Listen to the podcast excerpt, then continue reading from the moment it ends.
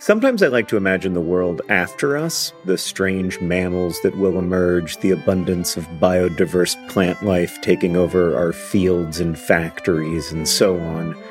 I don't think this world will be better. I maintain that we are the most interesting thing to happen on Earth, and there is real beauty and meaning in our curiosity and compassion, even as we also cause and witness so much suffering.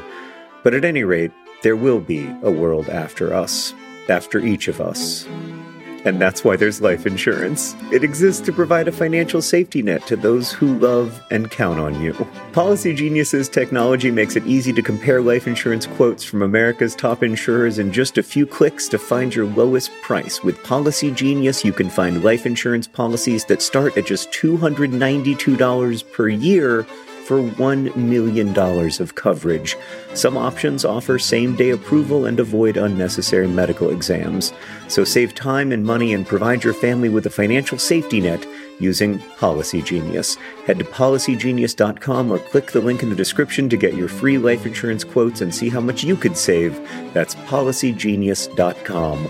Policygenius, because there will be a world without us.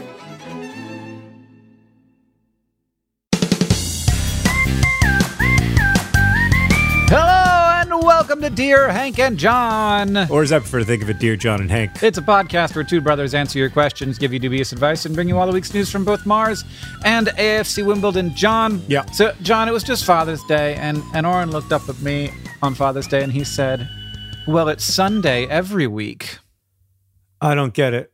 because it's his day. Sunday? He's my son. Oh, oh. Yeah, it's pretty bad.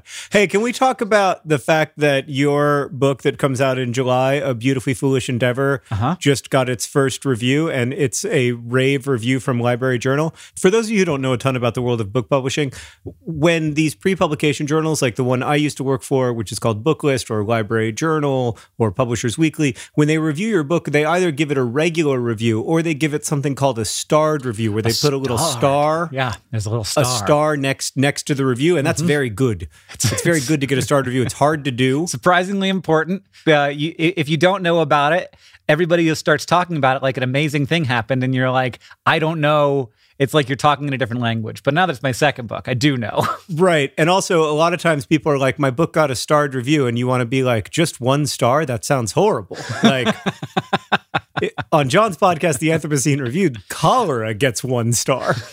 yeah, But no, it's the maximum number of stars you can get. it it's the most stars you can get. And Hank just received a starred review, or I should say, Hank's book just received a starred review from Library Journal.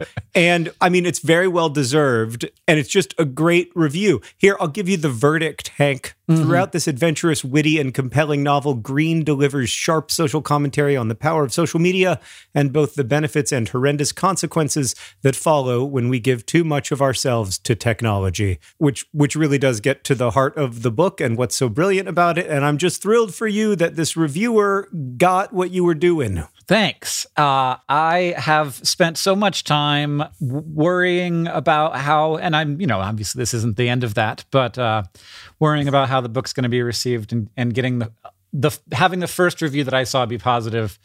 It, it feels very good. I literally jumped up and down and said hooray. Uh, so I let myself have that moment of just being really excited, and it was great. Uh, and now I want to make a podcast with you. Well, I am excited to make a podcast too, but I should say that Hank's book, A Beautifully Foolish Endeavor, comes out July 7th, and you can pre order a signed copy if you live in the United States right now. Except not on Amazon because they already sold out on Amazon. Good. Pre order it from somewhere else.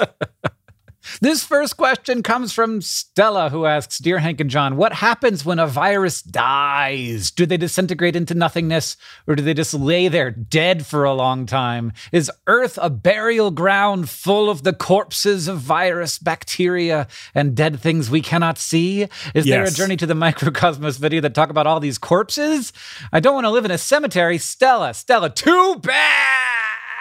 Yeah, you live in a cemetery, Stella. Not only do you live in a cemetery, Stella, you live like among, inside, within, Yeah. and without of a cemetery. You are a cemetery. You really are. Like there's a cemetery inside of you, and there's also a cemetery on your skin, Well, but you're you also are- yeah. breathing a cemetery. You are also just made of things that were once in other organisms. Like we know that because we eat them. Right.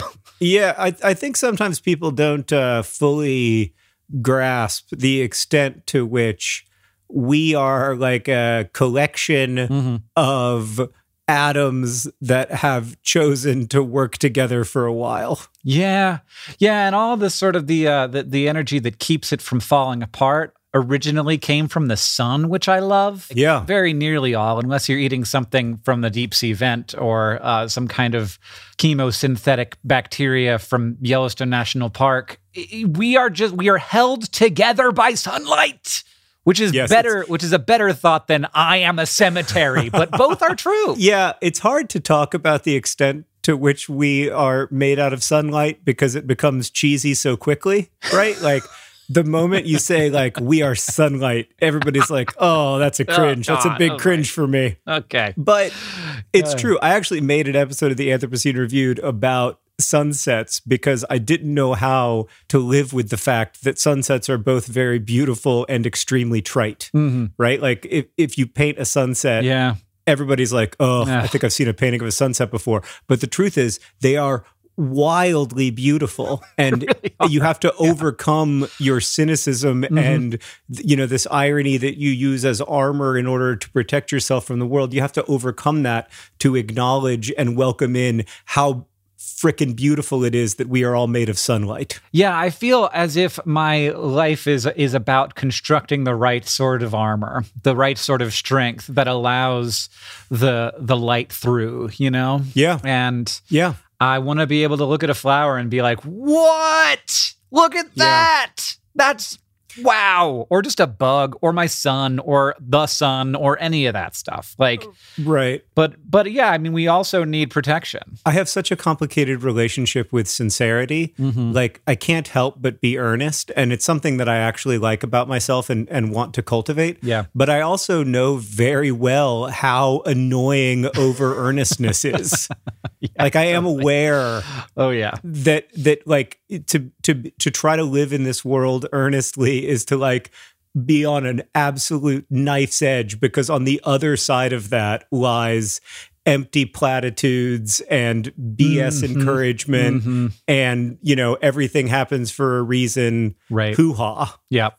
Anyway, when viruses die, they they don't disintegrate into nothingness. Viruses are made up of a bunch of different molecules. And in fact, you can detect a virus even after it has died. So when uh, scientists are testing to see like if a surface has been it has like an infectable amount of coronavirus on it.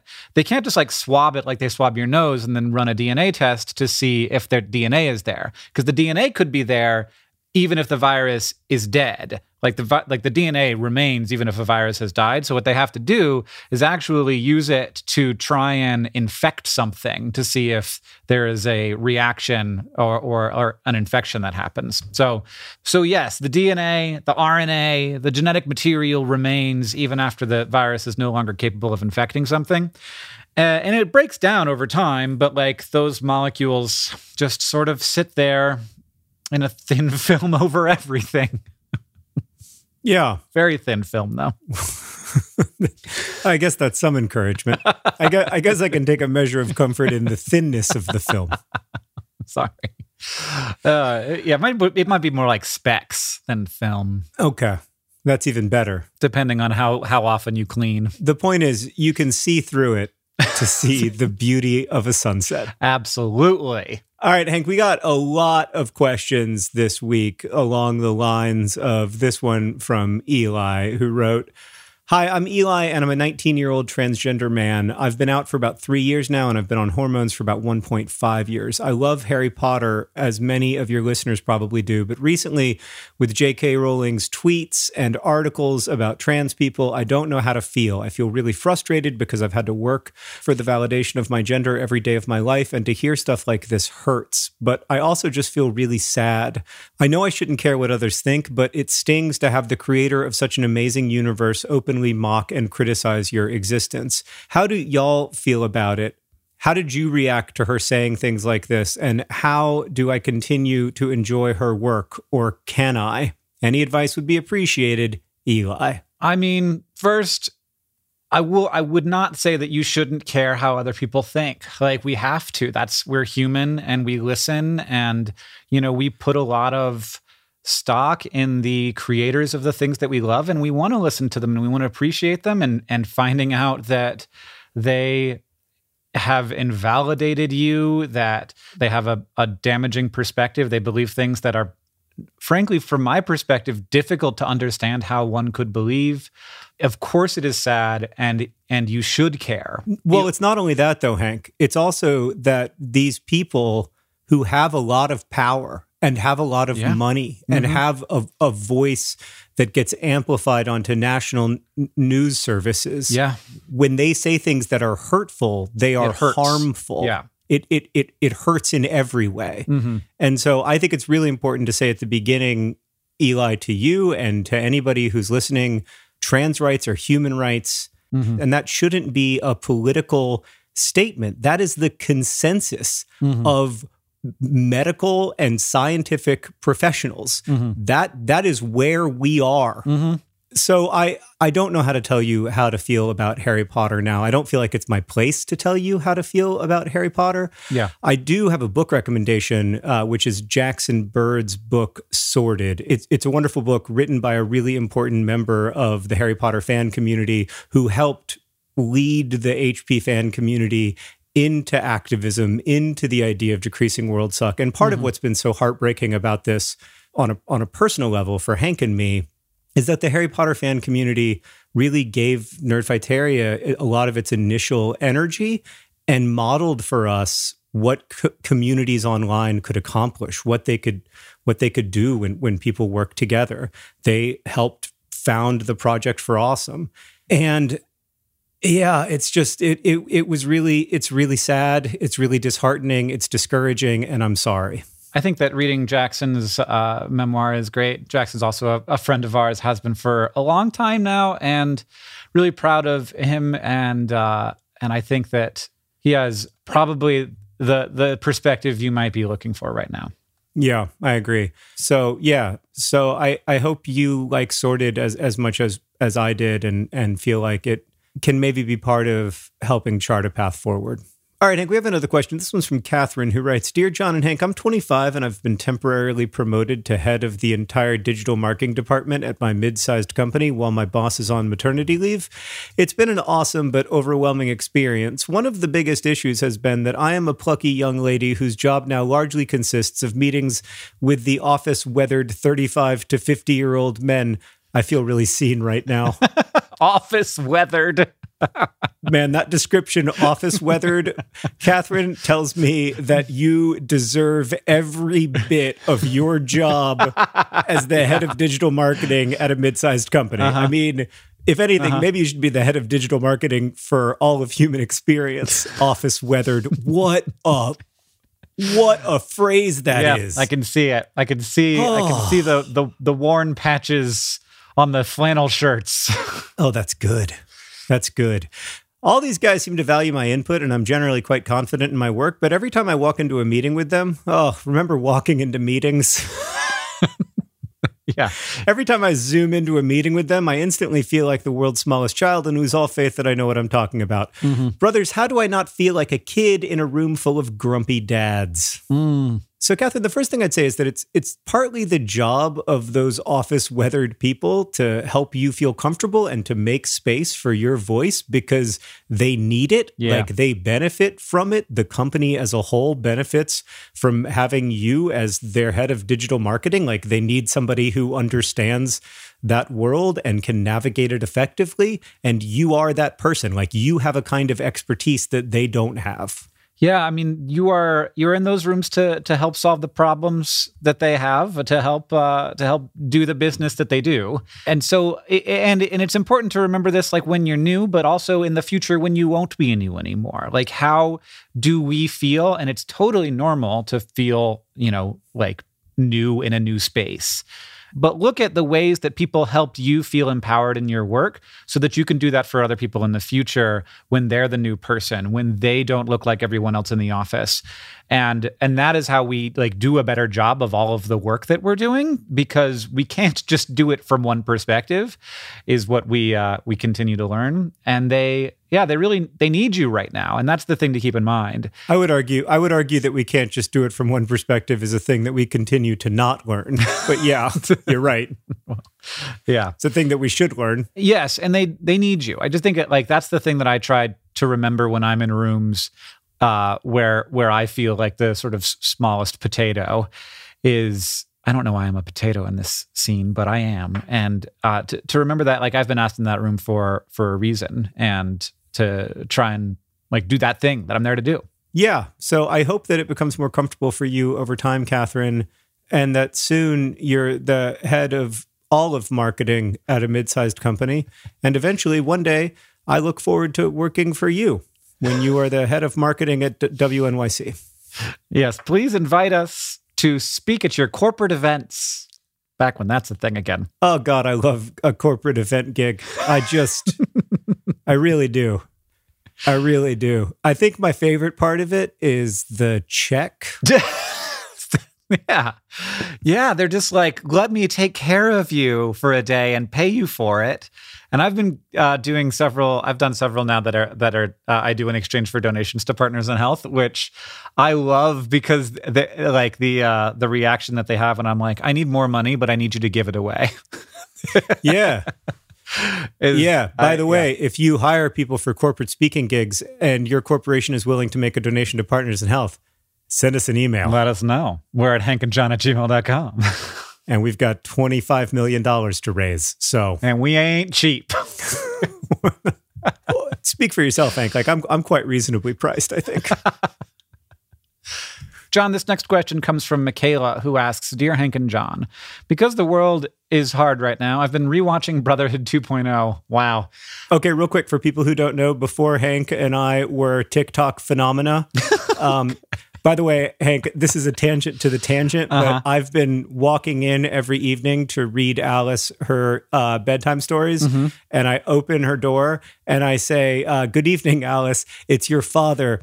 TikTok sensation John Green. It is really frustrating. Now, this is a tangent of the tangent of the tangent, but like that you have uploaded one TikTok and you have Yes. more followers than me. And I've had Uh, like yes. four viral TikToks. And but I have none as viral as my TikTok. Nope, not one as viral as your one. Also, everyone who watches your TikTok follows you because they're like, "Oh, well, he never posts, so it's Yeah, not." I'm not gonna. I, I'm not gonna be a problem for your feed. Exactly. I just made one TikTok so that I could walk into my Yeah. uh, kids' room and announce myself as viral TikTok sensation John Green. Yeah. Anyway, before we were TikTokers, is that correct? TikTokers. Yeah, And before we were podcasters, uh, we have made YouTube videos for a long time. And back in 2007, we made YouTube videos back and forth to each other every weekday for the entire year. And that was called Brotherhood 2.0. Back to the question. I have noticed you guys talk about Al Gore like a lot. Why? I consider myself to be politically engaged. I have had a poster of Barack Obama on my bedroom wall since 2009 when I was 10. Was Al Gore a lot more important in 2007 than he is now? Yes. If so, why? He really was. He was He so- was way more important. Yeah. Well, you have to remember, he was only seven years removed from having lost the presidential election by something like 34 votes in Florida. Yeah. 34 contested votes, we should we should acknowledge. Mm-hmm. And also he'd starred in this documentary called An Inconvenient Truth about climate change and getting people to understand the size of the of the climate emergency. Mm-hmm. And so he really was very, very important. yeah. I don't. I don't remember talking about him a lot in 2007. He was, I, well, I think he was also uh, getting ready to run for president. Like Was he? Yeah, I think. Well, I yeah. George, No. no, he No, he yeah, I didn't think run. he He did. didn't run. He didn't run. he didn't. John 2008? Ed, John. You're, you're thinking of John Edwards. You're right. I am thinking of John Edwards. Yeah. Oh my. So Al Gore was important in 2007. I'm not sure why we talked about him a lot, but I also don't remember like anything from 2007. I tell- yeah, it's I- weird. It's it's weird to me that of course all of those videos are still on the internet, and I want them to be on the internet because Mm-hmm. I want there to be like a record. I, th- I I think it's quite lovely that there's this record of what we were thinking at various points in time or what we were interested in that now like spans over Mm-hmm. 13 years. But I also like almost want there to be a disclaimer at the beginning of every Brotherhood 2.0 video where it's like this was made in 2007 and John feels differently about almost everything now. I mean, I mean, this video was made in 2007. Is broadcasted by the aspect ratio and quality of of the video. Mostly, Hank, when I watch those old videos from 2007, I remember the time that we were on the phone with somebody from like Adobe or something because they wanted our opinion as like leading edge technologists about the future of YouTube. And they were like, Do you think it makes sense to release video cameras that can shoot in high definition? And we were like, No. Why would anyone want to upload a high definition video? I was like, I don't want to see that aspect ratio on YouTube. YouTube is four by three. I mean, uh, yeah, eh, we were like, it'll take forever to upload. No one will do that. yeah, I try to remind myself of that every time I think about the future. Like, I am so wrong about the future so consistently, and and we all are, but me especially. and and yet I continue to have opinions about the future. like, Why don't I point- stop that? At what point am I going to learn that I don't know what six months from now looks like? I don't know. Maybe we're going to go back to standard definition YouTube. Maybe. Who? Yeah. I mean, I think that could totally happen if there was a legitimate apocalypse. J- John, I want to say a hmm. sentence to you and see what it what it does to your brain because someone said it to me this week. Okay. Any individual entity that pretends to understand the rules that guide this space is under an illusion. Did that do anything to your brain? Yeah. But I don't know where it comes from. I've heard it before. Yeah, right? I had the same Where? thing and I was like, I can hear it being said. It's from Ze. It's from the original show. Oh, so the reason that Hank and I started making YouTube videos was because we were a huge fan of this guy, Ze Frank, who made a show on his website, zefrank.com. They weren't even on YouTube. And we just loved this show So so much. So good.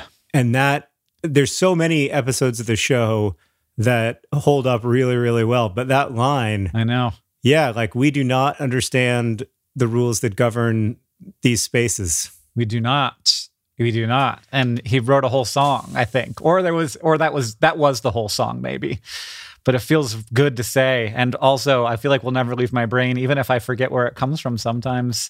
wow all of which all of which is to say that al gore is uh is i mean al gore is still out there doing al gore stuff Yeah, he's doing Al Gore stuff. i was in a meeting with him once I looked up to him a lot. He was like a he was like a big uh, influential in the environmental space. yeah he disappointed me a few times Definitely. But who doesn't? I mean, all of which is just to say that, yeah, I mean, Al Gore is still Im- important, I think. Yeah, I'm sure he's doing stuff. Like if he like emailed me and was like, I want to talk about something, I'd be like, yeah, okay. Yeah, I might pass. I don't take a lot of meetings, but Hank Hank t- Hank will take a meeting. I like I like me I like a good meeting with Al Gore. just honestly, just email Hank. He'll take the meeting. This next question comes from Anonymous. Dear Hank and John, how do you retrain your brain? I've been listening to Dear Hank and John since 2018. I've also listened to a lot of your other stuff, but I've only recently started watching Vlogbrothers. It's come to my attention that I thought Hank was John and John was Hank. How Oh, do. I remember who is who? A mixed up child. I, so I had this. I've had this experience a bunch of times in my life, sure. and the thing is, you relearn it all at once, and then once you relearn it, you can't unlearn it. Yeah, it's like a switch that gets flipped. I listened to like six months of McElroy brothers content Yeah. before I finally like it locked into place who was who, and then it was like, Yeah. how would I not know that? For me, it was Rhett and Link. Oh, really? for many Wow. years, like the first like three years that I, I watched Rhett and Link, so 2007 to 2010, Mhm. I thought Rhett was Link and Link was Rhett. And the moment when I realized I was wrong, I was like, oh, geez, I think I've met those guys. I think I've done that. I may have said it out loud. I once jokingly uh, said to Rhett, "You're Link, right?" And he was like, "No, no, no, I'm Rhett." And I was like, "It was a joke, man." But like, apparently, it happens often enough. well, there is something about Link that looks reddish and something about Rhett that looks Linkish. Uh, That's just a fact. Excellent, good point. But yeah, I don't worry about it. It doesn't really matter which of us is which. Yeah. I can't tell you how many people have gotten it mixed up, Anonymous, so don't feel bad at all. I see a tweet or TikTok daily that's like, "Did you know that there's two of them?" I see that a lot. I also get credit for your work Oh quite yeah, a bit, same. which I, I'm grateful for. And people will come up to me and they'll be like, You helped me so much with AP biology. And I'll be like, You're welcome. I mean, I know. I know I Entertainment. Weekly called me a God. prolific YA author. Entertainment Weekly. well, I mean, You're not even that prolific. I was going to say, by what definition am I prolific? Like, in comparison to whom exactly? I've Well, me. Five novels in 16 years. If I've written one. Oh, Yes, yeah, I've but you weren't two. writing the whole time. No, true. You've actually you, you're you're on pace to be far more prolific than I am. You could We'll see how that turns out. at, at current rates, you're going to pass me in like 2027. I definitely make more TikToks than you. I'm just like pumping them out. I made four in the last two days, Oh my God, really? at least. I might have made like five of them this weekend. All right, Hank, we have another question. This one comes from Scott, who writes Dear John and Hank, what is the statute of limitations for the term late? For example, at the moment, I would expect someone to Right. say, reference the late, great Fred Willard. Mm-hmm. However, an article mentioning the late, great Abraham Lincoln would hmm. just be silly. Yeah. What's the cutoff? I guess I guess the the the the goal, the work that that word is doing, the load it is carrying is Yes. ju- just in case you were wondering this person is not alive anymore. And so if we can reasonably expect that all people reading it will know already that that person is not alive, then we do not have to use that word. Am I correct? Yeah, I think that's exactly what it's designed to do, Hank. I think the intention is that if a certain percentage of readers will not already know that this person has passed away, that can help contextualize the quote. Mm-hmm. What about if the person just isn't on time though? Right. Like the per- th- then you say the perennially late. So that, that so perennially late doesn't mean just like dead, but and has been and continues to be regardless of other circumstances. Okay. Or or you say, as I often say about you, the consistently unpunctual. Mm-hmm. I I can't tell you how many times on a conference call I've had to like kill time while waiting for you to oh, join. God. And so I have like four or five things I always say about you to get mm-hmm. people excited for when Hank comes on the call seven minutes late. and, and like the best is that several people have heard that hype speech more than one time. Oh, oh yeah. So the first thing I say is I apologize for my chronically unpunctual brother. Mm-hmm. He will be here. Mm-hmm. Um, he's just sent me a text message that says he's five minutes away. And then the second thing I say is, did you know that in 1998 Hank Green was actually named the best dancer of Winter Park High School? Mm-hmm. But And then the third thing that I say is, did you know that my brother Hank Green's new book, A Beautifully Foolish Endeavor, just got a starred review from Library Journal? and this whole time I've just been on TikTok. Right. Yeah. No, that's the thing. You're not five minutes away and you haven't texted me. You're just on TikTok. Which reminds me, John, that apparently this podcast is brought to you by TikTok, for which I deeply, deeply apologize. Yeah. I mean, the only thing worse than having TikTok as an actual sponsor is basically giving free marketing.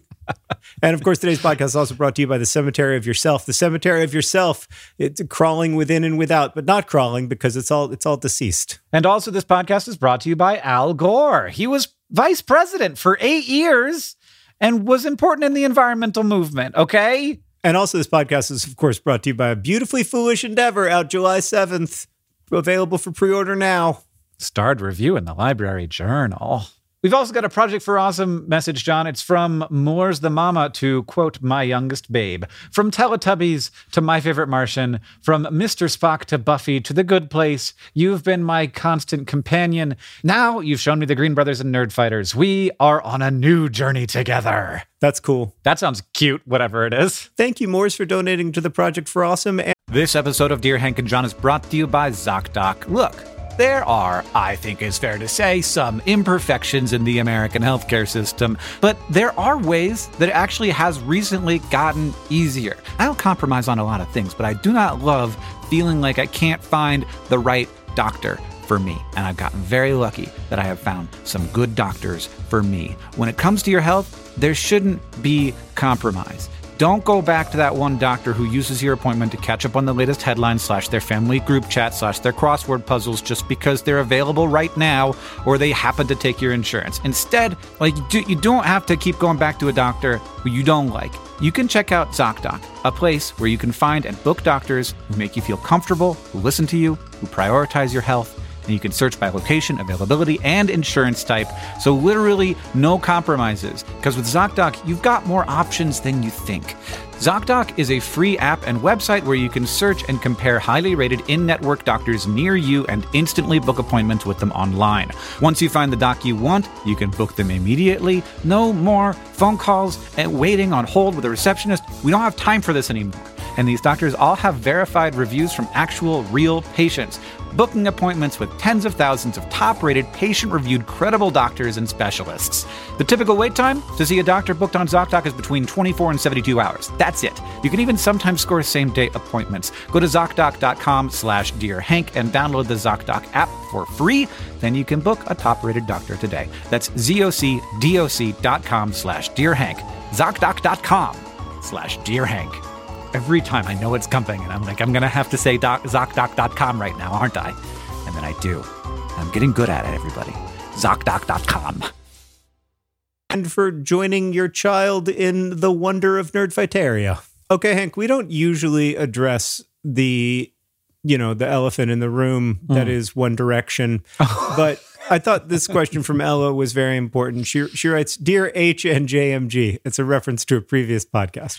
I recently found myself scrolling through the One Direction shopping page on Google in the middle of the night that sounds about like uh, my current life. And I found the, the complete set of One Direction Hasbro figurines from 2012 for a starting price of $35 on eBay, which is a steal considering that Harry alone can cost nearly $100, although Liam is usually less than $10, but we needn't talk about that. My family all tried to talk me out of this, but I'm currently the leading bid, and likely I will soon be the owner of this set. And so, my question for you is when I come into possession of these One Direction figurines, what should I do with them? Should I make a One Direction shrine in the middle of my house? Should I buy a Barbie dream house and make them live their lives inside of it? That one. I mean, you it should sounds, do that one. I would watch this Ella, TV show. Well, I would watch this YouTube channel, yeah, and I would literally I mean. watch it. Mm-hmm. You do a animated inside the Barbie dream house life of One Direction as lived by this Hasbro figurine set, and I will subscribe to that YouTube channel, Ella. I'll pr- I promise you right now. I'm very excited for you. I hope that it goes well. They, I'm looking at the the One Direction Hasbro I'm not sure if it's the ones with the giant heads or the sort of more uh, traditionally proportioned ones, but either the, way, oh, it would be great. What? It's the ones. It's the traditionally proportioned ones. Okay, great. Either way, I'm into it. Although, yeah, the big-headed ones could make a cool could make a cool YouTube series too. It doesn't really matter which ones you have. They're, it's going to be magical. It will, unless unless I outbid you right now. I'll tell you, I try very hard not to have a favorite member of One Direction, in precisely the same way that you know you don't pick among your children yes. for which is your favorite. Mm-hmm. But that Harry Styles. He's just got something. Yeah, I'm more of a Niall man myself. Oh, no, you're not. I don't even believe you. That sounds like something that you just said to be provocative, you know? The way that, like, sometimes somebody who's intentionally trying to like get your attention will be like, you know, Abraham, Abraham Lincoln was actually the worst president. and then they'd be like, oh God, why was Abraham Lincoln the worst president? And they'll tell you some stupid reason why Abraham Lincoln was, oh, definitely the worst. Yeah, sure, worse than Abraham. You're not a Niall fan. I'm sorry. Okay, you got me. Fine. Poor Niall. He really is just the Andrew Johnson of One Direction. Are you talking about the the late Andrew Johnson? Yes, yes, the late President Andrew Johnson. Very, very late. All right, Hank, before we get to the all important news from Mars and AFC Wimbledon, we have to address one oh, super important issue, which is that a million people literally wrote us about what the size of Italy would be if it were a shoe.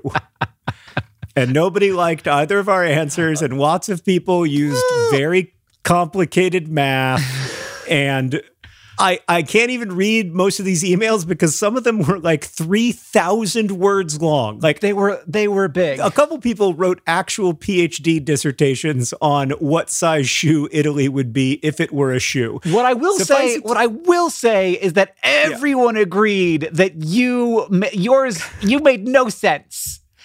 Okay, that's not quite true. A lot of people understood what I was trying to do. They just disagreed with my calculations. Uh-huh. Depending on your worldview, the actual size of Italy, if it were a shoe, is either a women's size seven. This is according to the most convincing argument I read, which was written by someone named Lyle. It's either a women's size seven or a size 40,157,478. There's really two two schools of thought. I will say that the original question asker also wrote in.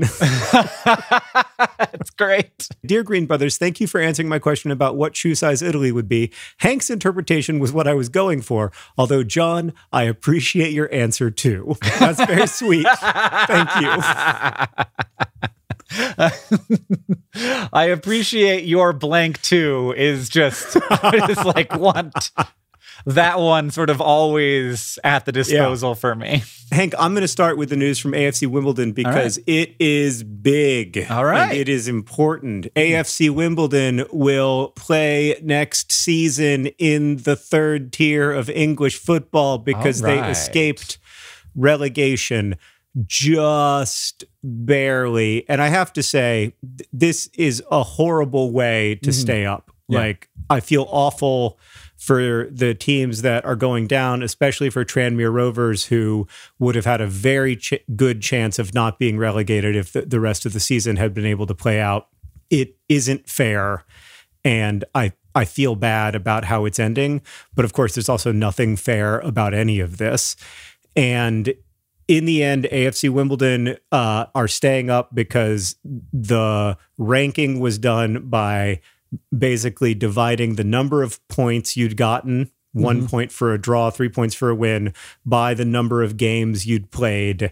And Wimbledon just squeaked ahead of Tranmere by that uh, definition. So Wimbledon will be in the third tier of English football next season. And the new stadium at Plough Lane is taking shape and looking really good. Who knows when and how football will start again in the third tier. Uh, it's not going to be this season. The rest of the season has now been canceled. Those games won't be played. Uh, but hopefully next season will start on time. But of course, the future is wildly unpredictable. When football starts back, though, Wimbledon will be in League One, which is great news. That's exciting. Um, and and it will be at the new stadium? Question mark. Yeah, it ha- indeed it has to be because it can't be at the old stadium, which is now the Chelsea Women's Okay. Football Club Stadium. Amazing. That's great. This will be Wimbledon's fifth season in League One, which is incredible. Uh, when we started this podcast, Hank, you know, the whole goal for Wimbledon was to not get relegated out of the fourth tier. And uh, then they went on that incredible run, made it to the playoffs, made it to the third tier, and they've just clung there year after year after year. So I'm excited to see how we somehow escape relegation next season. In every way possible is so far is how you've tried to do it. Seriously. Well, in Mars news, uh, if you think to yourself, you know what I'd like to do is help a rover find its way on a different planet, um, NASA has a thing that they would like you to do. You can help train the algorithm that they use to navigate Mars's terrain using there's a tool on the internet called AI for Mars. It's a citizen science Ooh. project geared towards trying to refine and improve the algorithms that classify various terrains on Mars. So your mission, should you choose to accept it, you sort images taken by Curiosity and you draw boundaries around different bits of terrain and you choose between four labels to describe what that terrain is. Whoa. Sand, soil, bedrock, and big rocks. So, like rocks that you're not going to drive over. So, by labeling the different images, you uh, will improve the soil property and object classification algorithm. That is an algorithm that's already being used to help people who work on the Curiosity team navigate Mars. So, it turns out figuring out how to move a rover on a different planet is tough. Um, so it's you're trying to navigate the rover with a big light delay. So you like can't just sort of like drive it like an RC car. You have to like give it instructions and it moves, and then you get more information. Then you give it instructions and it moves. Um, you also have to uh, make sure that you like you also have to take into account how the terrain might affect the wheels. So, like, it might not move as far as you expect it to if it's on sand. You have to take into account how shadows affect Curiosity's distance calculations. And also, you have to make sure that the rover is pointing in a direction that will give its antenna a clear view of Earth so we can keep talking to it. So you have to like also always be paying attention to that. Oh, right. So it doesn't like accidentally like drive to the dark side of Mars. Yeah, that'd be bad. Uh, so it's a lot to figure out. It can take hours to plan the drives. So the classification algorithm helps them do this more quickly and more easily. And you can help uh, improve that algorithm. There are 8,000 images from Curiosity up on AI for Mars, and they hope to add more images from Spirit and Opportunity in the future. Volunteers are also translating the site into Spanish, Hindi, Japanese, and other languages so more people can help out. So check it out at AI for Mars. How far away is Mars these days? Uh, well, it changes. I know. That's why I said these days. Mars is currently 136 million kilometers away. So that's actually like quite a long way, even if you were traveling at the speed of light. Like that's uh yeah, like seven couple, minutes. It's a couple. It's about seven minutes. Yeah, so it's a 14 minute round trip from us to the rover and back right now, and that that's, that changes a lot over the course of the year because when we're on the same side of the sun, we're very we're much closer, and when we're right. opposite sides of the sun, we're double that, more than double that. So when you say it's not like driving a remote control car, it's kind of like driving a remote control car, only with like a 14 minute delay between input and action. Yeah, which would be difficult to sort of get it around a track, I think. Uh, oh, yeah. You have to do a uh, lot no, of guessing. I definitely couldn't do that. Like, make sure to turn 14 minutes early to avoid this sand trap. Like, yeah, that's impressive. I mean, I it still boggles my mind mm-hmm. that we are able to communicate in any way mm-hmm. with a thing that is on the ground of Mars. Yeah, man. It's wild. It's, it's almost as beautiful as sunlight itself. Now I'm just looking at the graph of how far away Mars is from us at any given moment. It really varies dramatically. Well, Hank, thanks for potting with me. We're off to record our Patreon only podcast this week, and Hank looking at the distance between Mars and Earth. this podcast is edited by Joseph Tuna Medish. It's produced by Rosianna Halse Rojas and Sheridan Gibson. Our communications coordinator is Paula Garcia Prieto. The music you're hearing now is by the Great Gunnarolla, and as they say in our hometown, don't forget to be, be awesome. awesome.